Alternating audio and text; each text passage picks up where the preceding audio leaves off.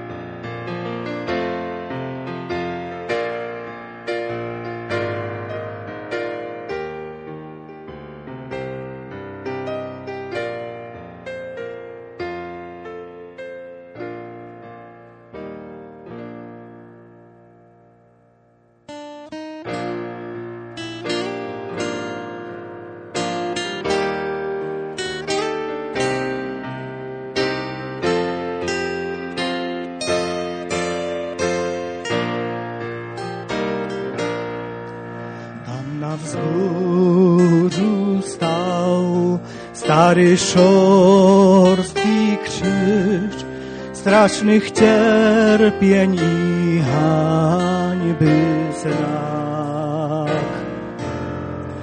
Obejmuję krzyż, gdzie mój skonał Pan, gdy ratował ginący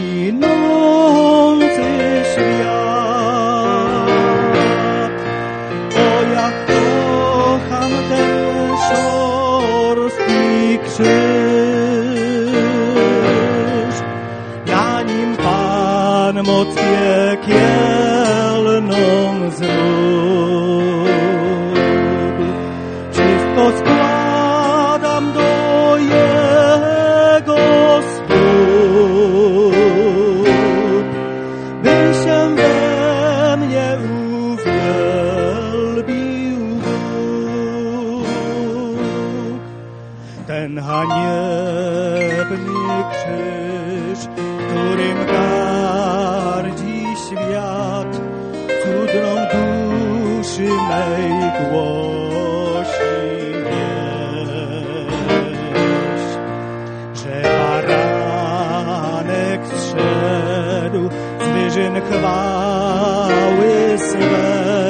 and i go Golgotu.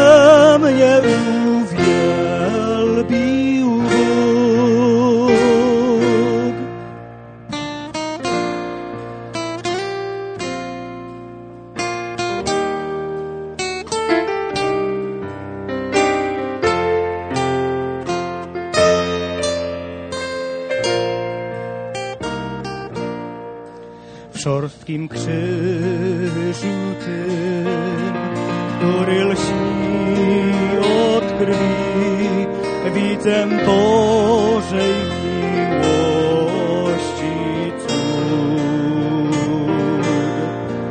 Bo na krzyżu tym, pośród cierpień zmarł, Jezus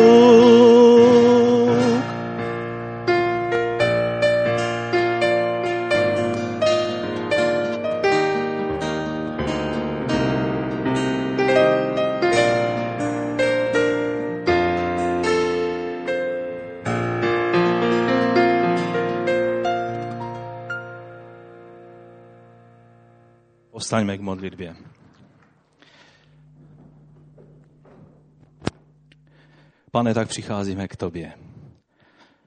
V této písni, která není koledou, ale je písní o popravčím nástroji, na kterém ty jsi zemřel. A přesto zpíváme, že milujeme tento drsný, hrubý kříž. Protože na něm si zemřel ty.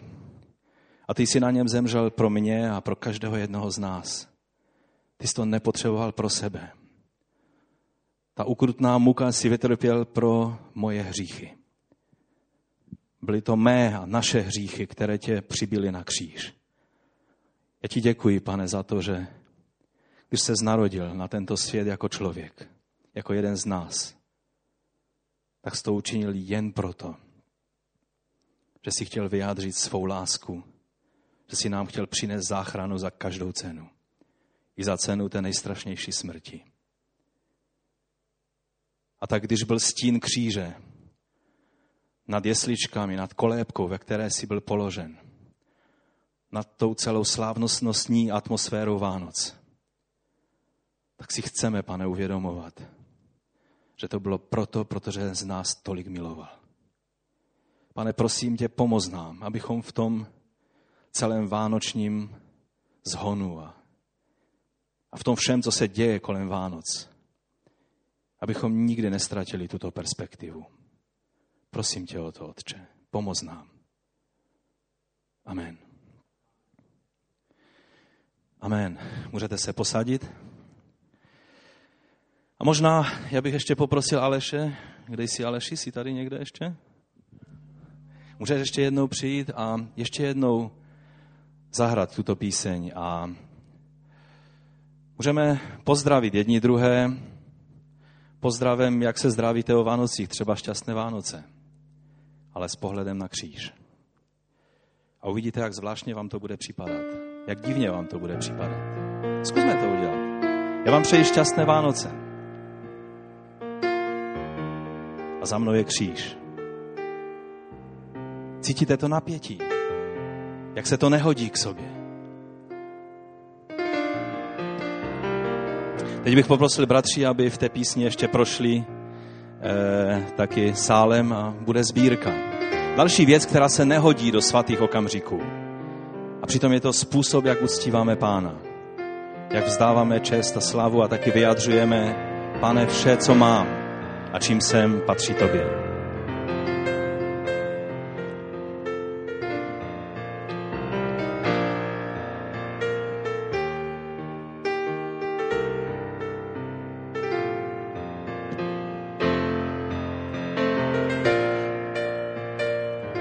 Jsem uvažoval, že bych měl pod ten kříž umístit kolébku. Ale to mi už připadalo příliš. A přitom takhle by to bylo správně. Když se Ježíš rodil na tuhle zem, tak se rodil ve stínu kříže. Veškerá radost, která byla, a k tomu se ještě vrátím, to natření, které bylo v hlase andělů, to napětí, to vzrušení, které bylo cítit už z nebes, které sestupovalo na pastýře, na Marii, na, na Josefa. To poselství neboj se, to všechno, to všechno bylo z jednoho důvodu. Že oni všichni čekali na ten okamžik, až to děťátko vyroste a bude z něj muž, Mesiáš izraelský, náš pán a Kristus. Až bude vyset, zmučen, a zbídačen na tomhle kříži. A s ním všechny tvé a mé nepravosti, všechny hříchy, všechno špatné, co je na tomto světě. Ty jsi zhnusen tímhle světem, a já jsem dost často, tak věz, že Bůh je víc zhnusen. Ale do toho světa poslal své to, co měl nejcennější a nejmilejší, svého syna On sám v Ježíši Kristu se stoupil na tuto zem. Jako člověk i Bůh v jedné osobě.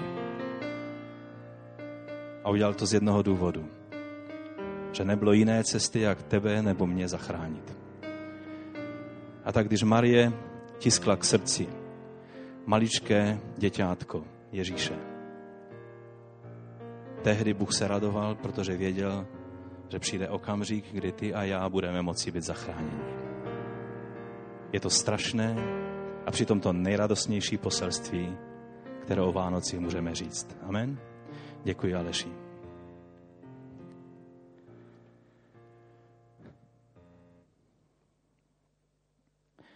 Myslím, že už nemusím uvádět téma dnešního kázání. Řeknu vám teď jenom první část toho názvu. A znamená to, že Vánoce znamenají kříž. Vánoce znamenají kříž. Jakkoliv zvláštně, podivně a nepatřičně to zní. Jakkoliv někdo si může říct, co má velikonoční poselství do činění z Vánocí, tak doufám, že odejdeme z tohoto místa s tím napětím, ale taky i s radostí z toho, že Vánoce znamenají kříž. Té celé idylce, ke koledám, k jesličkám, k betlému, k pastýžům s ovečkami na úrodné louce. K tomu patří tento krutý popravčí nástroj. Nezapomeňme, víte, kříž není krucifix. Kříž není znamení kříže. Kříž není, mohl bych vám ukázat asi 20 různých vyobrazení znamení kříže, které lidé používají. A dělají z toho náboženské znamení, které nemá nic společného s tímhle popravčím nástrojem. Kříž je popravčí nástroj. Ale my ho přesto milujeme, protože na něm byla zaplacena cena. Ta největší, nejkrutější cena za každého jednoho z nás. Kdyby byla jiná cesta, jak bys mohl být spasen, Bůh by ji jistě použil. On není sadista. Ale protože nebylo jiné cesty, Bůh se nezastavil před tou nejstrašnější cestou a tím se stala nejslavnější cestou. Cestou spásit pro tebe i pro mě. Takže Vánoce znamenají kříž. Ježíš se narodil, aby splnil vrcholný cíl svého života. Když mu ďábel nabízel království tohoto světa, moc a slávu tohoto světa. On to odmítnul. A když mu otec podal tento kalich, tak řekl, pane, otče, jestli je způsob, cesta, jak se vyhnout tomuto kalichu. Ježíš nebyl nějaký mučedník, který toužil po mučednictví. Jestli je způsob, jak se vyhnout tomuto kalichu, ale ať se stane tvá vůle. A otec svým mlčením potvrdil, není jiné cesty.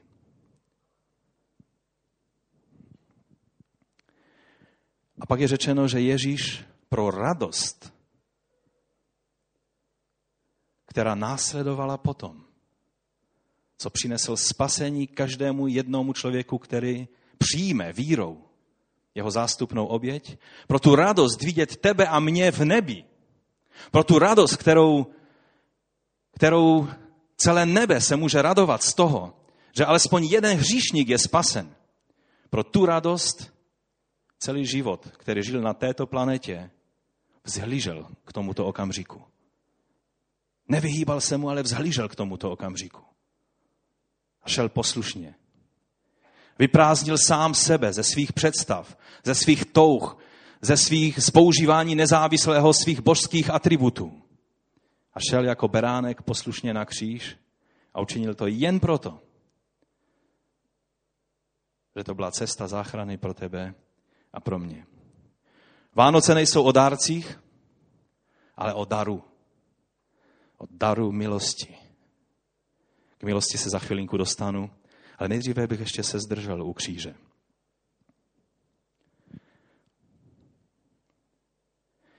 Kříž představuje obrovskou boží odhodlanost spasit člověka. Když jsme četli, když bratr Vladek četl ty vánoční texty, přečtěte si je doma ještě jednou.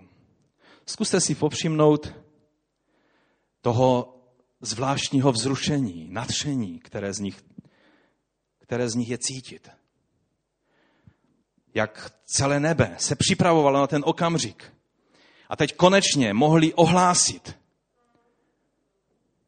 onu slavnostní obrovskou událost, že začíná hodina H, hodina spásy člověka.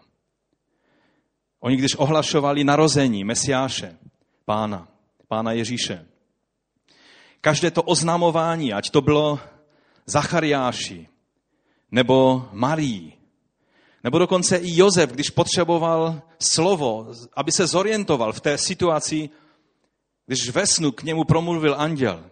Když potom anděle přišli a, a první slova, kterýma oslovili pastýře, co to byla za slova? To byla slova nebojte se. Neboj se, Mario.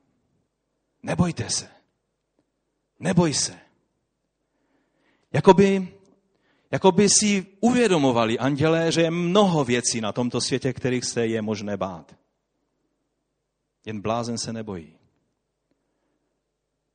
Pokud jdeš tímto světem a neuvědomuješ si, jak hrozivé věci se dějí v tomto světě, pak si buď naivní, anebo neinformovaný, anebo pak je to blázen, který si neuvědomuje nebezpečí, která tímto světem lomcují. Ale poselství, vánoční poselství z nebe přichází, nebojte se. Ne, nebojte se, nějak to dopadne. Ale nebojte se, protože se narodil Mesiáš. Protože Ježíš se narodil. Protože přišlo řešení. Ježíš, který směřuje na kříž, přišel. A Bůh s takovým nadšením, anděle je, je, je vidět, že přišli z té boží porady u božího trůnu a tam bylo vzrušení a nadšení z toho, co teď začíná. Začíka, začínají týkat hodiny boží spásy pro člověka a je cítit ti anděle jakoby to vzrušení a to nadšení, tu slavnostnost z té boží porady, na které byli před chvíli, jakoby přinesli tady, když zvěstovali Marii a Zachariáši a pastýžům. A to se přeneslo a byla v tom slova milosti a pokoje a povzbuzení a radosti.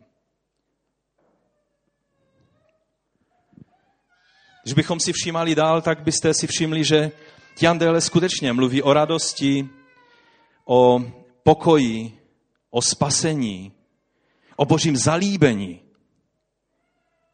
A je jedno slovo, kterým se to všechno dá vyjádřit. A je to řecké slovo, které v Novém zákoně je často používáno, slovo charis, slovo milost. Když Simeon a Anna, jak jsme četli, mluvili v chrámu, mluvili o tom se stejným zrušením. Najednou cítili úlevu, že to, co jim bylo předpověděno Duchem Svatým, že vidí na vlastní oči že se to děje na jejich vlastních očích. Že přišla spása.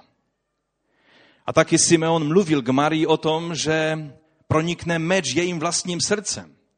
On ji připravoval na okamžik, kdy Mária bude stát pod křížem. A na kříži nebude nikdo jiný než její vlastní syn, kterého musela propustit, protože od počátku věděla, že jeho otcem není Jozef, ale že jeho otcem je Otec nebeský. A proto od začátku jí proroci připravovali na to, že přijde okamžik, vrcholný okamžik v životě jejího děťátka, milovaného syna. A to bude okamžik, kdy on bude přibít ke kříži.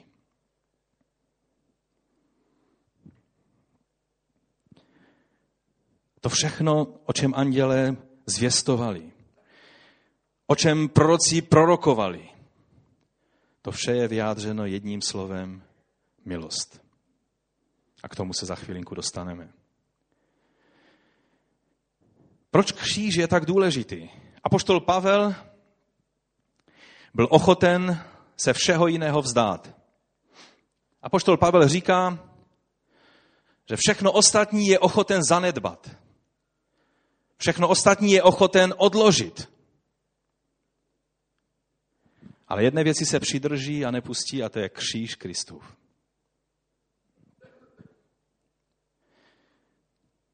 Můžete si otevřít první Korinským, první kapitola. On říká, říká, že Kristus mě neposlal křtít, křtil jiní, ale kázat evangelium. On se chtěl soustředit plně na kázání evangelia, ale co je evangelium? Ano, je to radostná zpráva. Ano, je to zpráva o jeslíčkách, o pastýřích, o radostném poselství Vánoc. Ta dobrá zpráva, euagelon, je tady řečeno kázat evangelium bez moudrých řečí, aby snad nebyl zmažen Kristův kříž. Jemu záleželo především na tom, aby poselství kříže jasně zaznělo. Ano, pro ty, kdo spějí k záhubě, je poselství kříže bláznostvím. Ale pro nás, kdo docházíme spásy, je to boží moc. Přijměte si slova, zapamatujte si slovo boží moc. Je přece psáno, zahubím moudrost moudrých, zavrhnu rozumnost rozumných. Kde zůstal mudrc? Kde je učenec? Kde zůstal světový myslitel? Neobrátil Bůh moudrost tohoto světa v bláznoství? Pokud se lidé o tom nepřesvědčili doteď, dnes je den, kdy se o tom můžeme přesvědčit. Jestli někdy se moudrost toho světa obrácí každý den v bláznoství, pak jsou to ty dny, ve kterých dnes žijeme. A můžeme to všude kolem sebe vidět. Bůh se ve své moudrosti nedal světu poznat, jejich vlastní moudrostí.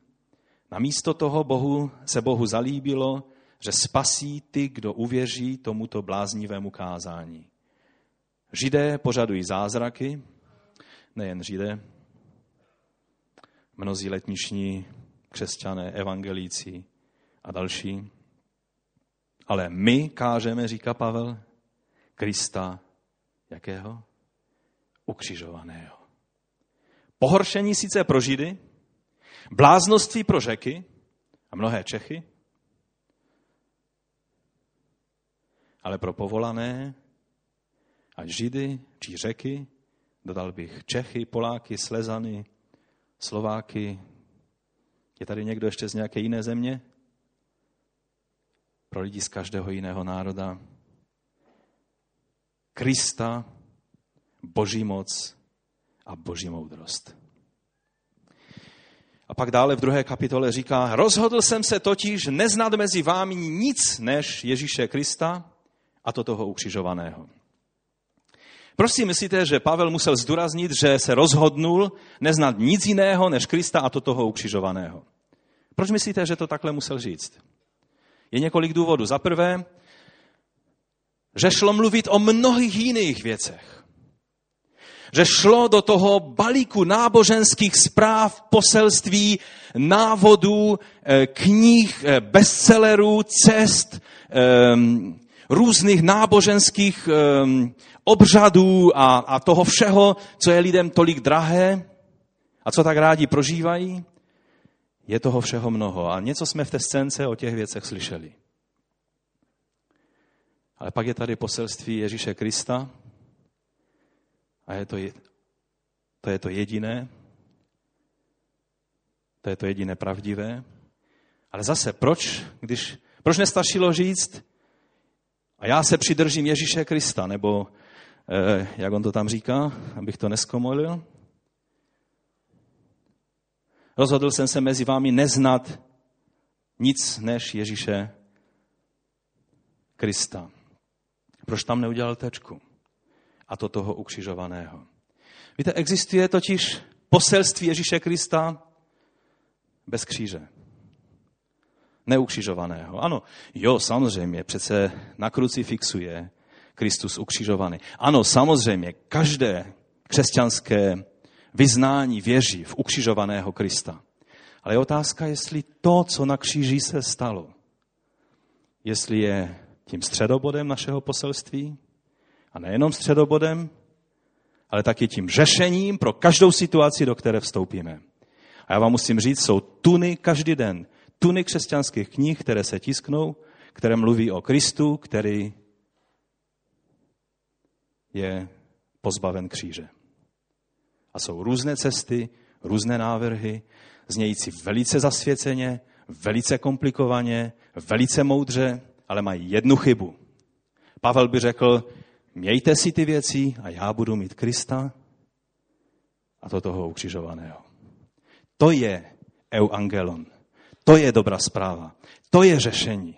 To je vánoční poselství, velikonoční poselství, to je poselství Chanuky, to je poselství, oni to ještě o tom Židé všichni neví, ale oni na to přijdou čase, nebojte se.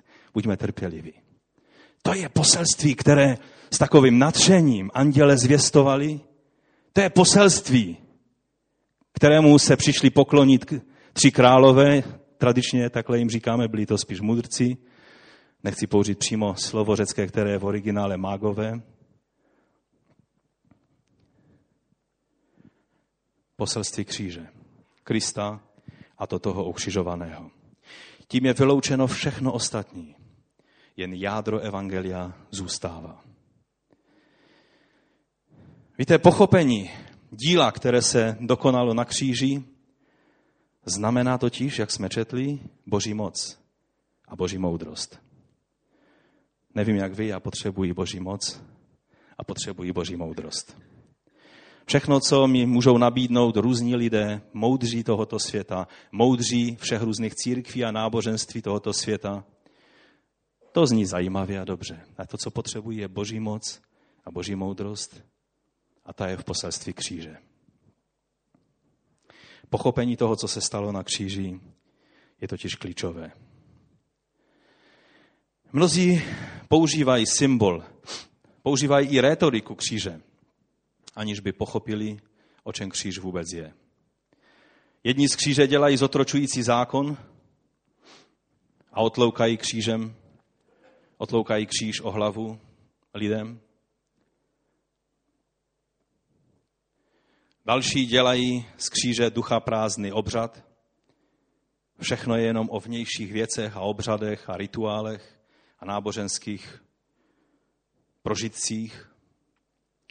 Jiní z toho dělají pouhý mučednický symbol, povzbuzení k rozhodnosti a k mučednictví. Byli i takoví, kteří začali používat znamení kříže jako mocenský nástroj a dobývali vítězství ohněm a mečem ve znamení kříže. Dodnes jako křesťané platíme obrovskou cenu za tyhle věci.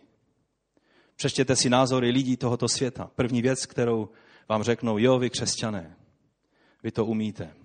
Křížové výpravy a vraždění a zabíjení ve jménu toho vašeho spasitele pokoje.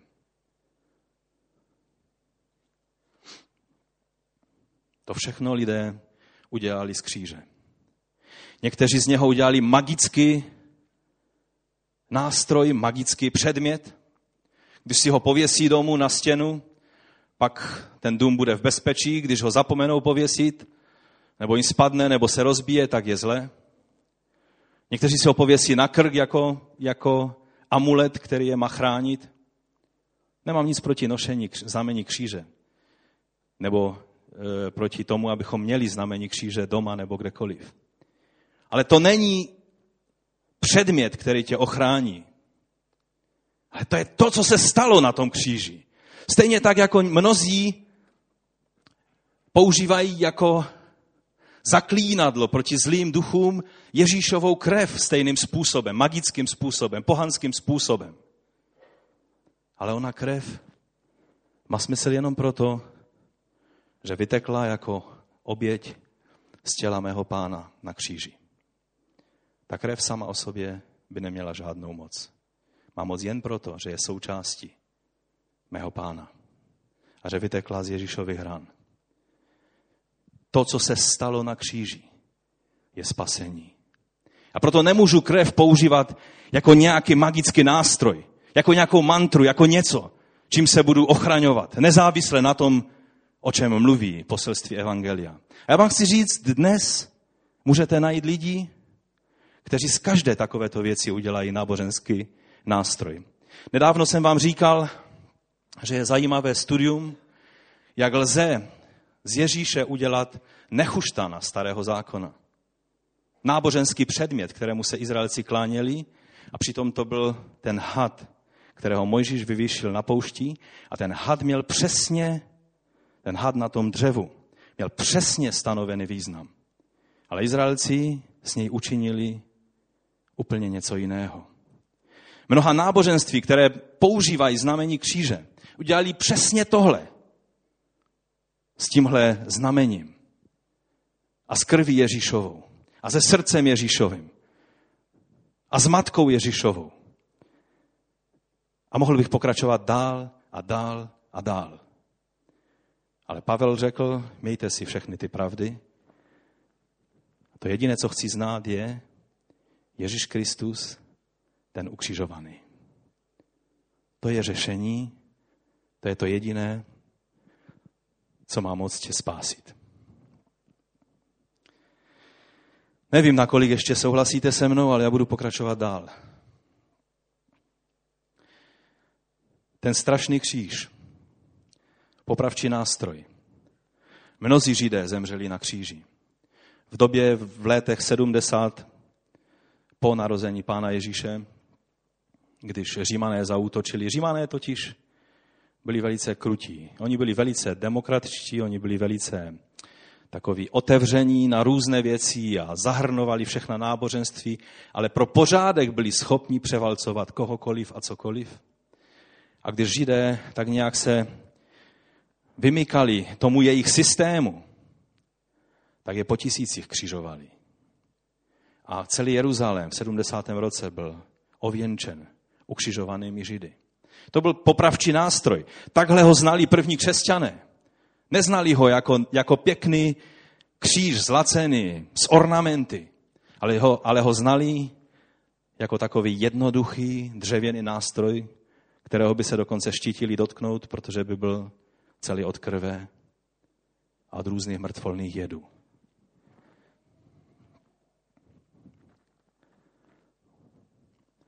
A přesto tak milují tento hrubý kříž, jsme zpívali. A to proto, že na něm zemřel náš pán. Protože se tam stala vrcholná oběť pro člověka, pro tebe i pro mě. Protože víte co? Ten kříž je vyjádřením Boží obrovské, nepochopitelné, nezasloužené, nepředstavitelné lásky k tobě a ke mně.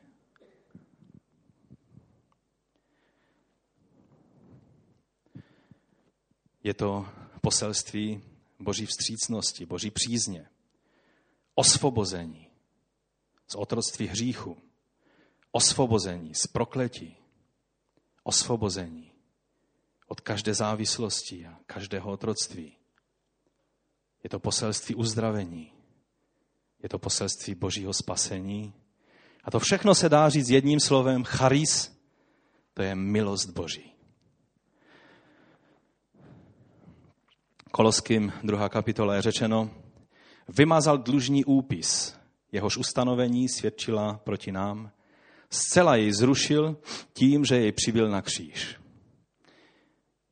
To zní tak poeticky, přibyl na kříž. Bylo to přibito skrze jeho ruce a nohy na kříž. Tak ozbrojil a veřejně odhalil každou moc i sílu a slavil nad nimi vítězství. Vymýká se z toho nějaká síla, nějaká moc, nějaká démonská, nějaké duchovno, jak rádi dneska v charismatických kruzích používáme? Vymýká se tomu? Každou moc, sílu slavil nad nimi vítězství. Nikdo tedy nemá právo odsuzovat vás za to, co jíte nebo pijete, nebo kvůli svátkům, kvůli novoluní, kvůli sobotám. To byly jejich problémy. Dnes bychom tam přidali celou řadu moderních věcí a výhrad, které máme a, a diskuzí, které vedeme. To všechno je jen stín budoucích věcí. Ale skutečnost je Kristus, ten, který zemřel na kříži. Galackým 3. kapitola, 13. verš. Lidé víry tedy docházejí požehnání s věrným Abrahamem. Tady se dostáváme ke spojení s těmi židovskými kořeny. S Abrahamem, který je otcem všech věřících. Židů i nás pohanů. Lidé víry tedy docházejí požehnání s věrným Abrahamem. Všichni, kdo spoléhají na skutky zákona, jsou ale pod prokletím. Další z prokletí, nad které, z kterého bude třeba lidi rozvazovat, že?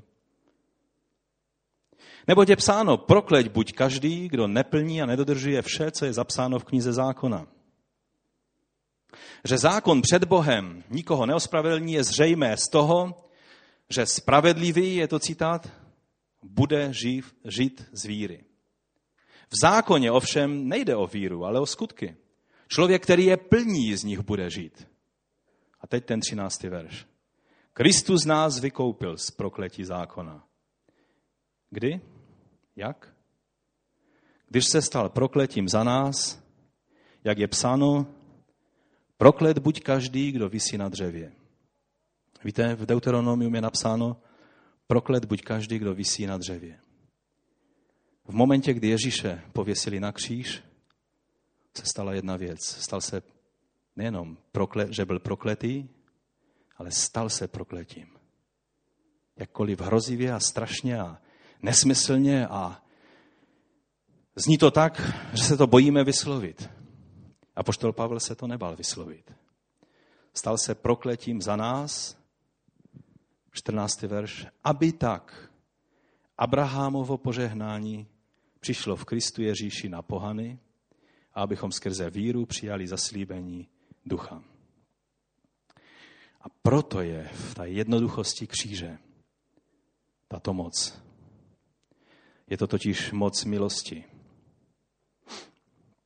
Víte, ty a já jsme hřešili, když Ježíše přibyli na kříž, celý dlužní úpis byl přibít ke kříži, protože on byl přibít ke kříži a je napsáno, že on byl hříchem pro nás učiněn. Otec odvrátil od něj svou tvář. On se stal hříchem, aby ty a já, abychom se mohli stát svatí. Galackým Pavel říká, že on se stal prokletím. Proč? Aby si už více nemusel dělat starosti s žádným prokletím, protože si byl osvobozen od prokletí, když si přijal zástupnou oběť Ježíše Krista. A starostí o tom, co prokletí z desátého kolena, ze čtvrtého kolena, prokletí z tvých rodičů, z tvých strýců, babiček, dědečků, kde je? Byl si osvobozen od prokletí. Protože Ježíš se stal prokletím na tomhle kříži. Aby tak Abrahamovo požehnání, toužíš po Abrahamovém požehnání? Jestli někdo dostal zaslíbení, tak to byl Abraham. Jestli je nějaké požehnání, pak je to Abrahamovo požehnání. Přišlo v Kristu Ježíši na pohany, protože Židé ho měli, jen ho potřebovali uvidět v Kristu. Ale pohané ho neměli, ale v Kristu ho dostali. Abychom skrze víru přijali zaslíbení ducha. Moc ducha svatého, moc evangelia, moc ukřižovaného Krista ve tvém životě, žít život v plnosti boží přítomnosti, byl vydobit tady na tomto kříži. To je jednoduché poselství, protože nás to stále svadí do stejného bodu, do bodu kříže. My bychom rádi měli, ano, tak dobré, na hříchy je kříž, dobré, ale já mám další problémy a potřebuji uzdravení, co bude na to? a, a mám prokletí a jsem svázan tím a, a mám zranění z, ze svého dětství a, a, a někdo si nosí zranění ještě z života své matky, protože maminka poslouchala rokovou hudbu, tak má, je z toho nervózní a potřebuje osvobození. Co s tím budu dělat? A hledáme nové a nové a nové cesty. A já budu jak zadrhnutý gramofon, Bylo to přibíto ke kříži. To je jediné poselství, které potřebuješ. Všechno ostatní, Pavel řekl, rozhodnul jsem se neznat nic. Nic než Krista a to toho ukřižovaného. Pokud byl vzdělaný člověk, který by mohl mluvit o různém duchovnu a různých věcech, pak to byl Pavel. Pokud někdo byl v, v nebeských vyšinách a mohl mluvit, co je v nebi, ale rozhodnul se nemluvit. To byl Pavel. Pokud někdo viděl Krista tváří v tvář oslaveného, pak to byl Pavel. Pokud někdo vytrpěl pořádně, aby měl právo mluvit do tvého a mého života, o různých duchovních věcech, které bys potřeboval vědět, pak to byl Pavel. Amen? A on se rozhodnul nemluvit o ničem jiném než o Kristu a to tomu křižovaném. V prosté jednoduchosti kříže je moc protože je to moc milosti Boží. A Pavel nám v tom textu dává jasně najevo, že se vzdává dobrovolně všech těch jiných věcí, protože by poselství kříže komplikovali a zbavovali ho jeho moci. A on chce, aby kříž vždycky stál ve své jednoduchosti jako poselství o lásce Boží, která je řešením a moci Božího evangelia.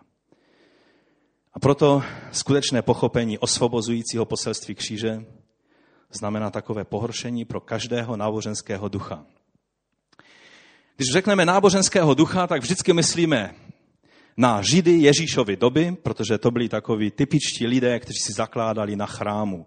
Zakládali si na svém náboženství, na svém původu, na, na své znalosti Tóry, kdy jiné národy ještě ani pořádně neuměli číst, protože jenom vzdělanci a jenom inteligence uměla číst a psát.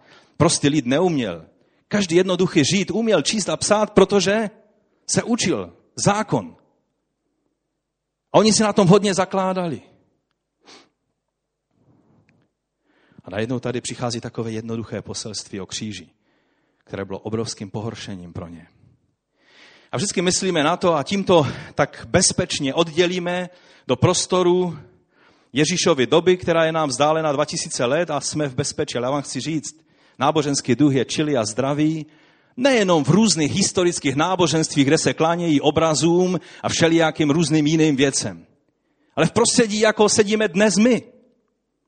Jsou některá učení, která jsou víc o náboženství, než o prostotě Kristova poselství, poselství Kristova kříže. Jak jsem řekl, celé tuny knih se píšou na takováto témata. Já jsem se dnes rozhodnul, že o tom budu mluvit. Protože chci, abyste slyšeli to jediné, kdybych náhodou tady zítra nebyl, abych mohl odejít k pánu s čistým svědomím, že jsem vám předal to podstatné. Ty jiné věci, ať vám vykládají jiní. A to podstatné vám chci říct já, protože jsem za to zodpovědný. Přijměte si jedné věci.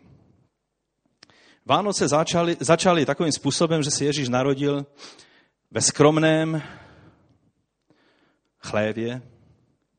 Jednou jsem v kázání použil obraz parkoviště, protože vlastně tam, kde se přivazovali oslíci a velbloudí, koně měli jenom ti skutečně bohatí lidé, tak tam se Ježíš narodil. Takže kdyby se dneska měl narodit, tak by to bylo třeba v nějakém Carrefouru v podzemních garážích.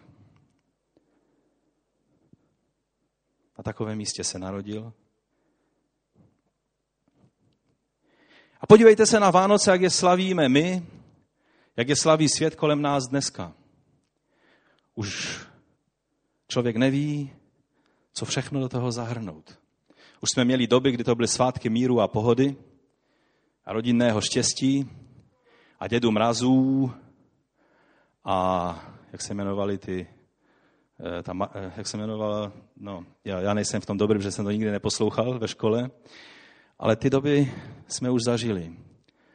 Santa Clausi, Ježíškové, kteří nadělují, čertí, anděle,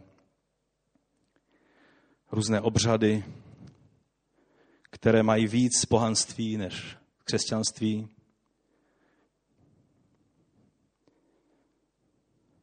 Víte, když studujete příliš důkladně věci kolem Vánoc, tak vám z toho vyleze že byste museli všechno zahodit a zůstane vám jediné.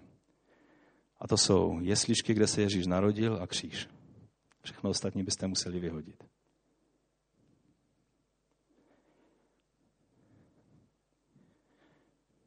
Lidé mají tendenci nabalovat a nabalovat a nabalovat. Jeden náboženský systém a zkazků a učení Čím komplikovanější, tím samozřejmě to zní víc zasvěceně a ten člověk, který ho hlásá a vykonává, e, má větší autoritu samozřejmě, že? A víc se nabaluje a víc se nabaluje a víc se nabaluje. A to jádro je pryč. Když jsem v tom roce viděl někde stromeček, který byl bílý a na něm byly černé, e, jak se tomu říká, baňky, tak jsem si říkal, a dost. Kam to všechno spěje? Co to je? Proč jsou lidé tohoto světa víc vynálezaví v oslavování Vánoc, než my křesťané, kteří oslavujeme narození na našeho pána? Proč? Protože tohle se lidem líbí. Tohle lidé mají rádi. Lidé mají rádi kudrlinky a náboženství a obřady a půlnoční a já nevím, co všechno k tomu patří. To lidé mají rádi. Kříž? Jo, jako krucifix ano. Jo, jako znamení někde na stěně. Jo, jako amulet, co kdyby to fungovalo, tak si to pověsím, aby, aby tady nemuseli požárníci. To ano.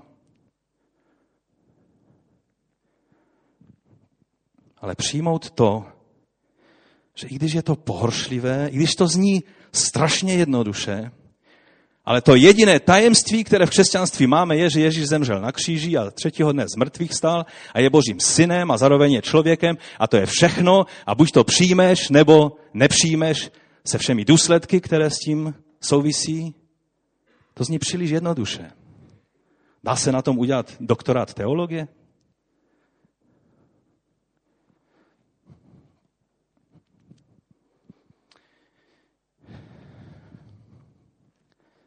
Někteří z vás možná mají pocit, přišel, zašel si příliš daleko, vrať se zpátky do takového bezpečného prostoru. Ale vám chci říct, že to je poselství, které jsem přijal od Pána pro každého jednoho z nás dnes, o Vánocích.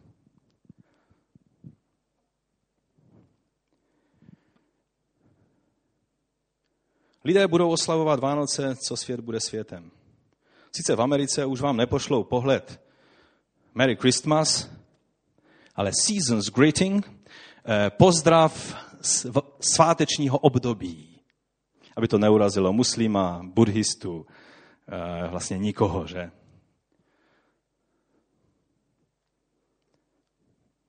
U nás ještě to budou vždycky Vánoce, protože slovo Vánoce neznamená nic křesťanského, že? To je takové slovo, se kterým si vystačí komunista, i sociální demokrat, i neznaboch, i křesťan.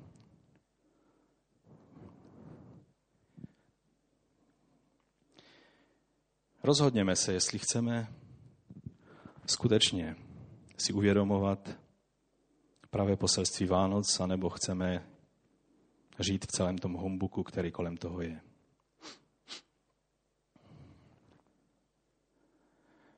A teď vám chci říct, že stejnou tendenci jako, a vynalezavost, jako mají lidé v nabalování na to vánoční jednoduché poselství o příchodu Krista Pána, Stejně vynalézaví jsou lidé, když na to jednoduché poselství kříže nabalují různé další a další věci, protože jen kříž, to je příliš jednoduché.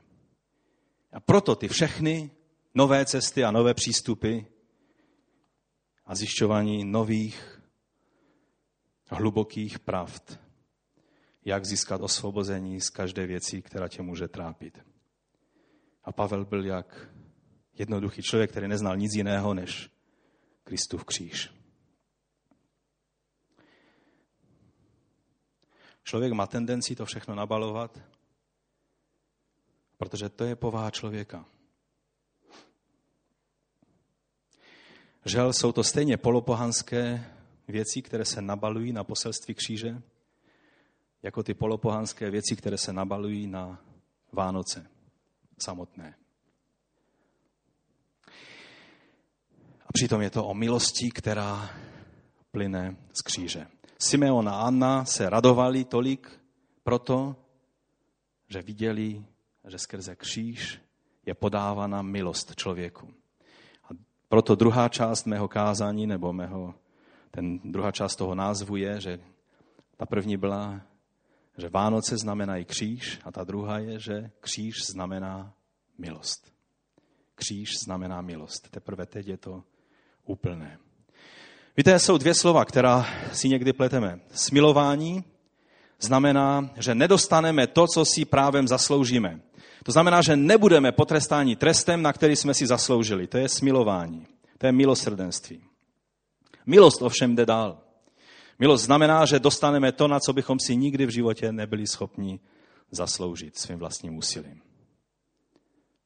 Když anděl řekl Marii, že zdravím tě, milosti obdařená, nebo milosti zahrnutá, tak mluvil o něčem, co si nejde zasloužit, ale co s nadšením Bůh chtěl dát člověku.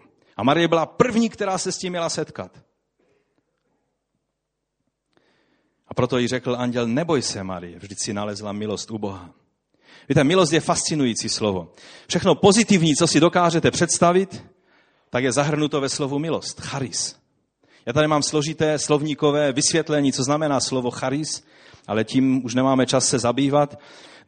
E, mám tady definici od Spirose Zodiatese, který je odborníkem na řečtinu a na celý svět nového zákona. A bylo by dobré, kdybychom se u toho mohli déle zastavit, ale já vám to tak nějak zhrnu do jedné věty. Když jsem to všechno velice důkladně studoval, tak to jedno, co si můžeme z toho vzít, je, že milost je udělována někým vyšším, vyšší autoritou, někomu nižšímu, a to nezjištně. A jedinou věc, kterou se za to očekává, je, co myslíte? Co můžeš dát za prokázanou milost? Zaplatit ji nemůžeš. Jediné, co se očekává, to je velice běžná věc mezi křesťany. Jistě na to narážíte každém vztahu křesťanském, ve kterém jste, a to je vděčnost. Proč se směju? Protože někdy jsme křesťany zapšklými, kteří nejsou vděční. A přitom to jediné, co se za milost očekává, je vděčnost. Přijmout dar a být vděčný, to je, to jest být křesťan. Přijmout Boží milost a být za ní vděčný až do smrti.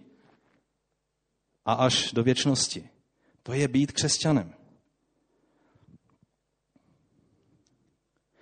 Milost nemá nic společného se zásluhami, s významem toho, kdo ji obdržel, to nezní moc pozbudivě, ale se zásluhami a významem toho, kdo milost uděluje.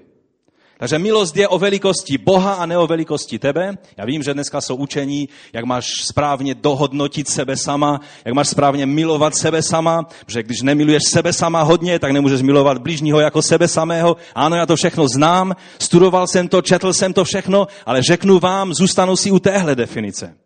Milost mluví o velikosti toho, kdo ji uděluje a o obrovské, obrovské klíce toho, kdo ji dostává. A to jediné, co se od něj očekává, je vděčnost. To je dost dobrá definice, já bych u ní zůstal. Takže pak bychom ještě mohli mluvit o obsahu milosti, že, že obsahem toho je radost, potěšení, spokojenost, přízeň Boží, přijetí, synoství, vděčnost, to je ten náš postoj, požehnání Abrahamovo a všechno ostatní. Téma milosti mě přivádí k nejdůležitějšímu textu, jestli mi dovolíte ještě v tom závěru, abych ještě tady vnesl jeden velice důležitý text Božího slova. Je zapsán, a to si otevřte, k Židům ve 13. kapitole. Já to přečtu nejdříve z ekumenické Bible, protože světe div se, v ekumence je to přeloženo tak šťastně, že jsem hledal jiný překlad, který by to měl tak zajímavě přeložené a nenašel. A přitom všichni se snaží to vyjádřit, ale každý se bál to říct takovým způsobem, jak to je řečeno v ekumenci, já vám pak přečtu jiný překlad. Ježíš Kristus je tentýž včera i dnes i na věky. Nedejte se strhnout všelijakými cizími naukami, to jsou ty nabobtnávací věci, které narůstají nejenom na Vánoce, ale i na poselství křížem. Je dobré spolehnout se na milost. To je to, co mě dostalo. Je dobré spolehnout se na milost. Rádi bychom se na něco spolehli, rádi bychom opřeli své životy o něco. A tady nám písatel Židům radí, je dobré spolehnout se na jednu věc, a to je milost. Nic jiného tě totiž neunese. Jen Boží milost. Nikoliv na předpisy o pokrmech, kdo je dodržoval, nic tím nezískal. To je závěr. Doslovný překlad by byl, protože té věty je dobré spolehnout se na milost, protože je dobré pro srdce být posilňováno milosti. Takhle je to doslova v řeštině. Protože je pro srdce dobré být posilňováno milosti. Eh, volný překlad anglicky, nový, má eh, to řečeno takhle. Nedejte se odlákat pryč všelijakými nejnovějšími spekulacemi ohledně Ježíše, ale milost Kristo, protože milost Kristova je tím jediným základem pro život. A všechny ty produkty a, a věci kolem Krista, i když se zdají být velice zajímavé a dobré, nekupujte je, nebo neberte je, nebo prostě nevšímejte si jich. Takhle to přeložili velice volně. A myslím si, že se dotkli trochu jádra toho poselství. Kdybychom se podívali na širší kontext, o co tam jde v tom slovu, a přečetli si to od 6. verše, tak tam je napsáno, takže můžeme vyznat s důvěrou. Hospodin je můj zastánce, nebudu se bát. Co by mi mohl člověk udělat? Obrácená je pozornost na hospodina. Pamatujte na své vůdce, tady je řečeno, kteří vám předložili boží slovo. Proč máme pamatovat na, boží, na vůdce, kteří, kteří byli mezi námi? Protože nám předložili boží slovo. Všímejte si výsledku jejich života, že jsou i vůdcové, jejich výsledek života není se na co dívat. A berte si příklad z jejich víry, pokud tam nějaká víra je, pak si berte z ní příklad. Záleží na tom, jak, jaké ovoce přinaší jejich život a jestli chodili vírou, anebo něčím jiným než vírou. Ježíš Kristus je ten včera i dnes, to jsme už četli, i na věky. Nenechte se unášet všelijakým podivným učením. Teď čtu z Nové Bible Kralické.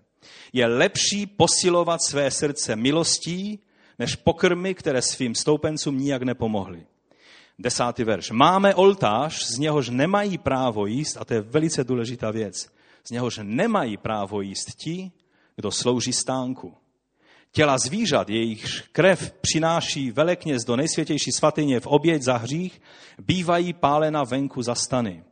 Proto také Ježíš trpěl venku za bránou, aby posvětil lid svou vlastní krví. Vyjdeme tedy k němu ven za stany a nesme jeho potupu. Neboť zde nemáme trvalé město, ale toužíme po tom budoucím. K tomu desátému verši se ještě vrátím, ale chtěl bych teď udělat takové srovnání. Dvě věci tady jsou v tom textu o milosti ukázány. První věc je, takový protiklad je, pamatujte, čili něco, co jim klade písatel Židům na srdce, aby se toho drželi, aby na to pamatovali, aby, aby si toho všímali. A pak mluví, nenechte se unášet. Čili některé věci mají pamatovat a některé věci si nemají všímat a nemají se nechat těmi věcmi odlákat. Na co mají pamatovat? Původní vůdcové jim hlásali boží slovo, je tam napsáno. Ti vůdcové jim hlásali boží slovo. Apoštole přinesli slovo o kříži. To byli lidé jako apoštol Pavel. To bylo psáno v době, bratři a sestry, kdy v církvi už veselé putovali různí cestovní kazatele a učitele a, a různí lidé, kteří si říkali, že mají hlubší poznání. Dneska jim říkáme gnostikové. Oni, co oni vyučovali? Oni říkali, Pavel to je takový člověk, který stále mele furt jenom to samé, ale to je jenom takové to povrchní. Ale my máme hlubší poznání. Naše učení vás uvede do hlubšího duchovna. To vás uvede do pravd, které, o kterých Pavel sice nemluví, ale my máme hlubší poznání. A písatel Židům jim říká, víte, pamatujte na ty, kteří vám hlasali to jednoduché poselství kříže. A nevšimejte si a neběžte za těmi, kteří vám hlásají hlubší v úvozovkách poznání duchovna.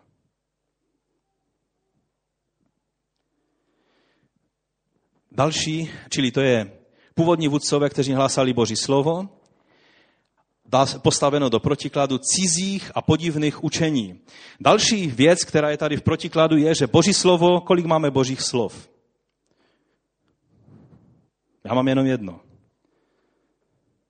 Skládá se ze starého a nového zákona. Amen? Těch učení, tam je řečeno, rozličná a podivná a cizí. To jsou tři charakteristiky, která ta učení mají. Že jich je mnoho, že jsou podivná a že jsou cizí. Další eh, věc, která je postavena do protikladu, je všímejte si výsledku života těch, kteří vám hlásali evangelium a všímejte si výsledku života nebo jejich účinek nepřináší prospěch. Tam to je ta všechna učení o svatých pokrmech, o prostě těch hlubších pravdách, o gnostických pravdách. Nepřináší to eh, účinek. Na tom bychom mohli, o tom bychom mohli mluvit dlouho a mohli bych vám to ukázat na jiných místech v Novém zákoně. A pátá věc, tady je příklad víry a tady je, jsou vnější věci. Pokrmy, obřady, to jsou ty nabalované věci. K tomu směřují ta všechna učení. Potřeba různých prostředníků, potřeba zasvěcených lidí. To byla gnoze. Že byli potřební lidé, kteří do toho viděli a mohli vám do toho duchovna uvést, mohli vám ty pravdy vysvětlit, protože v Biblii jste je nenašli, tak vám je museli vysvětlit a tak dále. Tohle slovo je jedno z nejméně správně pochopených slov v Novém zákoně, protože není jednoduché se dobrat, o co tam vlastně jde. Ale vám chci říct, že v tom je, v tom slovu, v tom devátém a pak i desátém verši je obrovská pravda, kterou potřebujeme si uvědomit v souvislosti s poselstvím kříže. Je to důležité pochopit, protože tak, jak je tam napsáno, že je dobré mít posilněno srdce milosti, srdce bylo chápano a je dodnes chápano jako vlastně v tom biblickém pojetí, jako centrum osobnosti člověka, ze které vychází nejenom charakter člověka, ale i chování člověka. Čili takhle, když se mluví o srdci, tak musíme brát v úvahu tuhle věc. A proto v židovském prostředí bylo velice důležité mluvit o posilňování srdce, že tím se vlastně posilňoval charakter člověka, jeho chování, jeho, jeho schopnost žít svatý život pro Boha. A proto v žálmu 104., když eh, Židé četli v období, kdy pan Ježíš chodil, nebo když, když vlastně, eh, a myslím, že se to děje i dodnes, že tento žálm, kde je napsáno dáváš růst trávě pro dobytek i rostlinám, aby je pěstoval člověk a tak si ze země dobýval chléb, dáváš víno pro radost lidskému srdci, až se tvář leskne víc než olej a chléb dodá lidskému srdci síly. Eh, když Židé děkují za víno a za chléb a dělají to i obřadním způsobem, třeba v, eh, když, začíná, eh, když začíná sabatová večeře, tak vždycky myslí na tento žálm, na, na toto vyjádření, jak je to vyjádřeno. Ovšem, když pak byl zrušen chrám, protože to jim připomínalo všechny, všechna jídla, eh, které souvisely s obětmi a s celým obětním systémem. A oni se velice radovali z toho, že je vlastně boží milost udělována na základě obětí, které byly v chrámu. Pak byl zrušen chrám a jeden z eh, židovských pisatelů, Eh, Jehuda Batira eh, říká toto, já to zkusím přeložit z angličtiny, že dokud stál chrám, tak naše radost eh, pocházela z jídla, které jsme přijímali, protože to bylo vlastně obecenství u oběti. Ale nyní, když chrám už tady není, tak nám zůstalo jenom víno. A proto a vzpomíná ten žálm 104. 15. verš. A proto vidíme tu spojitost, že vlastně v, těch, eh, v, tom, v tom celém systému radost pocházela z toho, že Bůh dal způsob, jak můžu žít zbožný život pro Boha. A tady písatel Židům ukazuje do protikladu ty dvě věci staví a ukazuje, tak jako jste doposud mysleli, že je dobré posilňovat své srdce chlebem a všemi obřadnými pokrmy a jídly a vším tím, co s tím souvisí, já vám říkám, že je dobré posilovat srdce čím? Milostí, která pochází z kříže. To je to jediné poselství, to je jediné, co potřebuju znát. Takže tady vidíme toto přirovnání. A je důležité, abychom si tenhle rozdíl uvědomovali a stále znovu a znovu připomínali. Víte, Protože, tak jak jsem řekl, lidé vždycky se jim to bude zdát příliš jednoduché a budou chtít k tomu přidat něco. Třeba za doby, za doby skutku apoštolských čteme v 15. kapitole, že když eh, eh, pohané přijímali s natřením spasení, tak přišli někteří lidé z Judska a začali bratry učit. Pokud se nedáte obřezat podle Mojžíšova způsobu, nemůžete být spasení. To byla samozřejmě tehdy jejich doba. Dneska za vámi nikdo nepřijde. Pokud se nedáš obřezat, nebudeš spasen. Ale přijdou lidé, kteří vám řeknou, ano, byl jsi spasen. Ale teď je třeba, abys udělal ještě to a tamto. A prošel touhle procedurou a tamtou procedurou. A přijal tohle učení a tamto učení. A já vám chci říct, jediné učení, které potřebuješ přijmout, je poselství kříže. To je to jediné učení. Všechno ostatní se nabaluje a nabaluje a nabaluje. pokud máte pocit, že se opakují, tak se neopakují, ale zdůrazňují. Apoštol Pavel ve skutcích ve 13. kapitole je napsáno toto. Když pak z té židovské synagogy odcházeli, místní pohané je prosili, aby jim o těch věcech vyprávěli příští sobotu. Jakmile bylo zhromáždění rozpuštěno, mnozí židé i zbožní prozelité šli za Pavlem a Barnabášem a teď poslouchejte, ti je pak v rozhovoru nabádali, aby, zůstává, aby zůstá, ať zůstávají v čem? V boží milosti. To je to, v čem potřebujeme zůstat. V boží milosti. Příští sobotu se ke slyšení božího slova sešlo skoro celé město. A to je ta dobrá zpráva. V ekumence je tam napsáno, aby se, že je nabadali, aby se drželi milosti. Víte, milosti se musíte držet. Budou vždycky tlaky a proudy a tendence spochybňovat, spochybňující poselství, jednoduché poselství kříže. A proto milosti se musíte držet. Proč bychom k poselství o milosti z kříže měli něco přidávat? Proč bychom měli přijímat nějaká nová, nepodložená, hlubší učení o všem, o co se lidé zajímají? Vždyť je napsáno, že moc milosti působí z kříže, z toho jednoduchého poselství. A to nás osvobozuje od každého hříchu, každého prokletí, každého problému. Když si Pavel vystačil s evangeliem kříže, proč bychom měli potřebovat něco jiného? A když Pavel se chýlil ke konci své služby, ve skutcích ve 20. kapitole je řečeno toto. Z Milétu poslal zprávu do Efezu a zavolal k sobě starší církve. Chtěli něco velice důležitého sdělit. Když k němu přišli, řekl jim, sami víte, jak jsem strávil všechen čas, kdy jsem byl s vámi od prvního dne, kdy jsem přišel do Asie.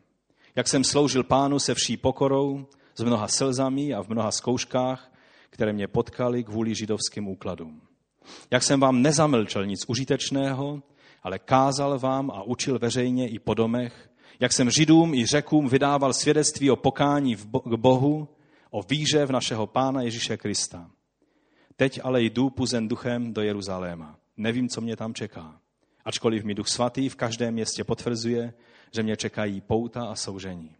Já však na to nedbám. V životě, poslouchejte, v životě mi nejde o nic víc, než abych s radostí dokončil svůj běh a službu, kterou jsem přijal od Pána Ježíše, abych byl svědkem Evangelia o Boží milosti. Teď vím, že nikdo z vás, mezi nimiž jsem chodil a kázal o Božím království, mě už nikdy neuvidí. Proto před vámi dnešní den prohlašuji, že jsem čistý od krve všech. Neboť jsem nic nezamlčel, ale oznámil vám veškerou Boží vůli.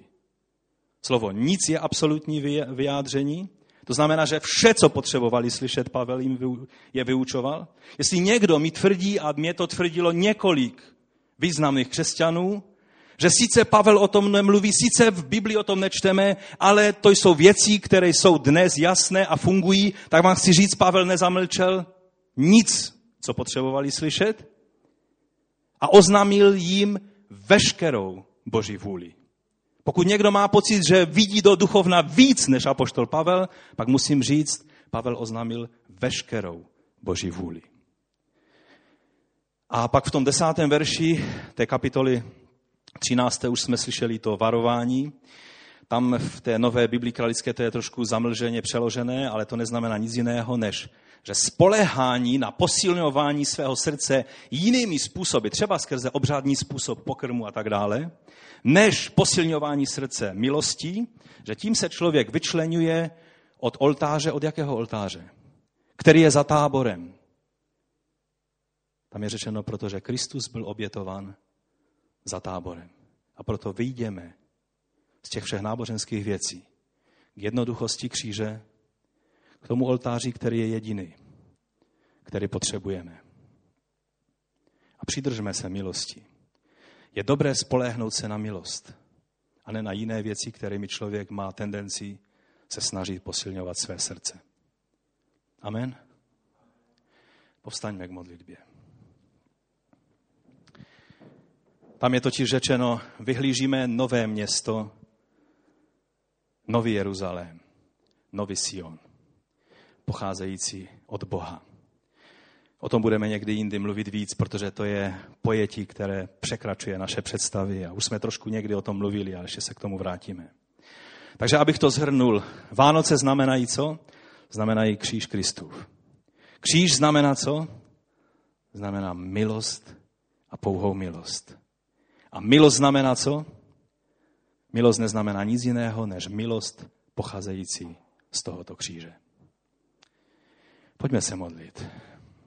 Pokud je něco, co se obáváš, že tě odděluje od Boha, chci ti oznámit, že to je přibíto ke kříži. Pokud tě ďábel trápí nějakým hříchem, který si spáchal v minulosti a zdá se, že se toho nemůžeš střepat a stále znovu a znovu ti to v různých traumatických okamžicích přichází na mysl. Tehdy, když to nejméně čekáš, tě obvinuje ďábel stále z těch starých věcí. Přibít ke kříži. Dlužní upis, který je přibít ke kříži. Pokud ti někdo, ať je to člověk nebo ďábel, připomíná nějaká prokletí, která pocházejí z tvé minulosti, minulosti tvých předků, a já nevím všechna ta učení, která s tím souvisí, co s tím uděláš? Přibít ke kříži. Jsi ochoten to udělat? Není jiné cesty. Přibít to ke kříži. Jediná cesta. Pokud je nějaký hřích, se kterým stále zápasíš, a když si ho už opouštěl desetkrát, stále znovu se vrací, co s tím uděláš? My jsme četli, že poselství o kříži je moc a moudrost Boží. Bůh ti chce dát milost k tomu, abys mohl opustit tu věc. Nehledej jiné cesty, nehledej jiné léky, ale přijmi milost a budeš svoboden. Protože to je jediné poselství, které potřebuješ. Je to poselství kříže. Toho, co Kristus na kříži vykonal.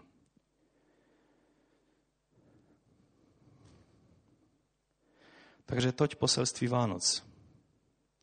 To všechno ostatní kolem je humbuk.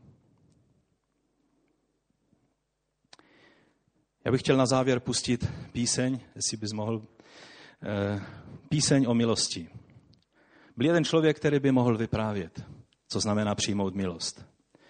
Žil v 18. století, tehdy ještě otrokářský trh frčel. Velice, byl to velký biznis. Jmenoval se John Newton a, a obrátil se a přijal milost.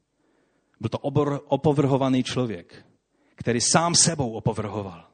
A jediná záchrana pro něj byla, že přijal jednoduchost poselství kříže a přijal onu obrovskou milost, ono poselství. A teď, když si budeme poslouchat tu píseň, můžeš to pustit, tak zkusme se modlit a děkovat pánu za milost.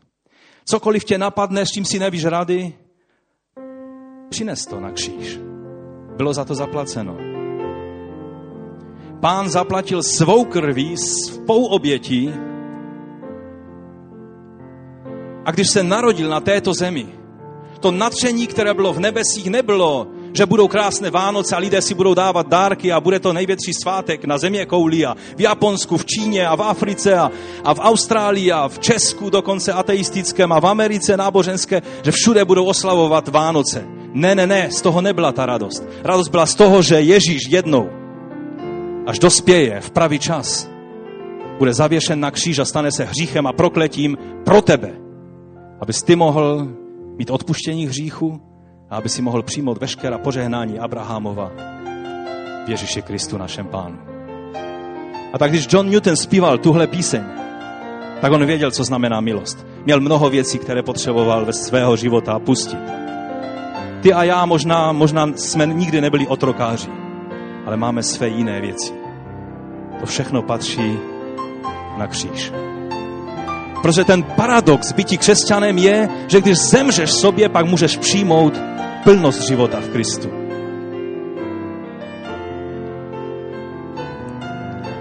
Pane, a tak my stojíme před tebou. Pokud si přijal to poselství Vánoc dnes, můžeš pozvednout svoji ruku a říct, pane, přijímám toto poselství a chci se přidržet jednoduchosti poselství kříže, ve kterém je moc a moudrost Boží. Pane, my přicházíme k tobě a to jediné, co chceme znát, je to nádherné poselství o tom, co se stalo na tom hrubém kříži. O té milosti, o které zpíval John Newton, kterému jsi odpustil a odpustil si ji každému jednomu z nás. Pane, já ti děkuji, že jsi odpustil mým bratřím a sestrám, že jsi odpustil mě, že každá věc, která nás trápí, má své řešení v poselství kříže. A já ti děkuji za to, pane, že to můžeme přijímat v tom slavnostním čase Vánoc, jako to jediné poselství, které má cenu. A můžeme opouštět to všechno jiné, co s tím nesouvisí. A těšit se, že byl, že se narodil Kristus Pán, Mesiáš izraelský, náš spasitel. A že jednoho dne, jak židé, tak pohané, se sejdeme u tvého trůnu. Přijatí tvou milosti, kterou si nám udělil na kříži. Děkujeme ti, pane. Amen.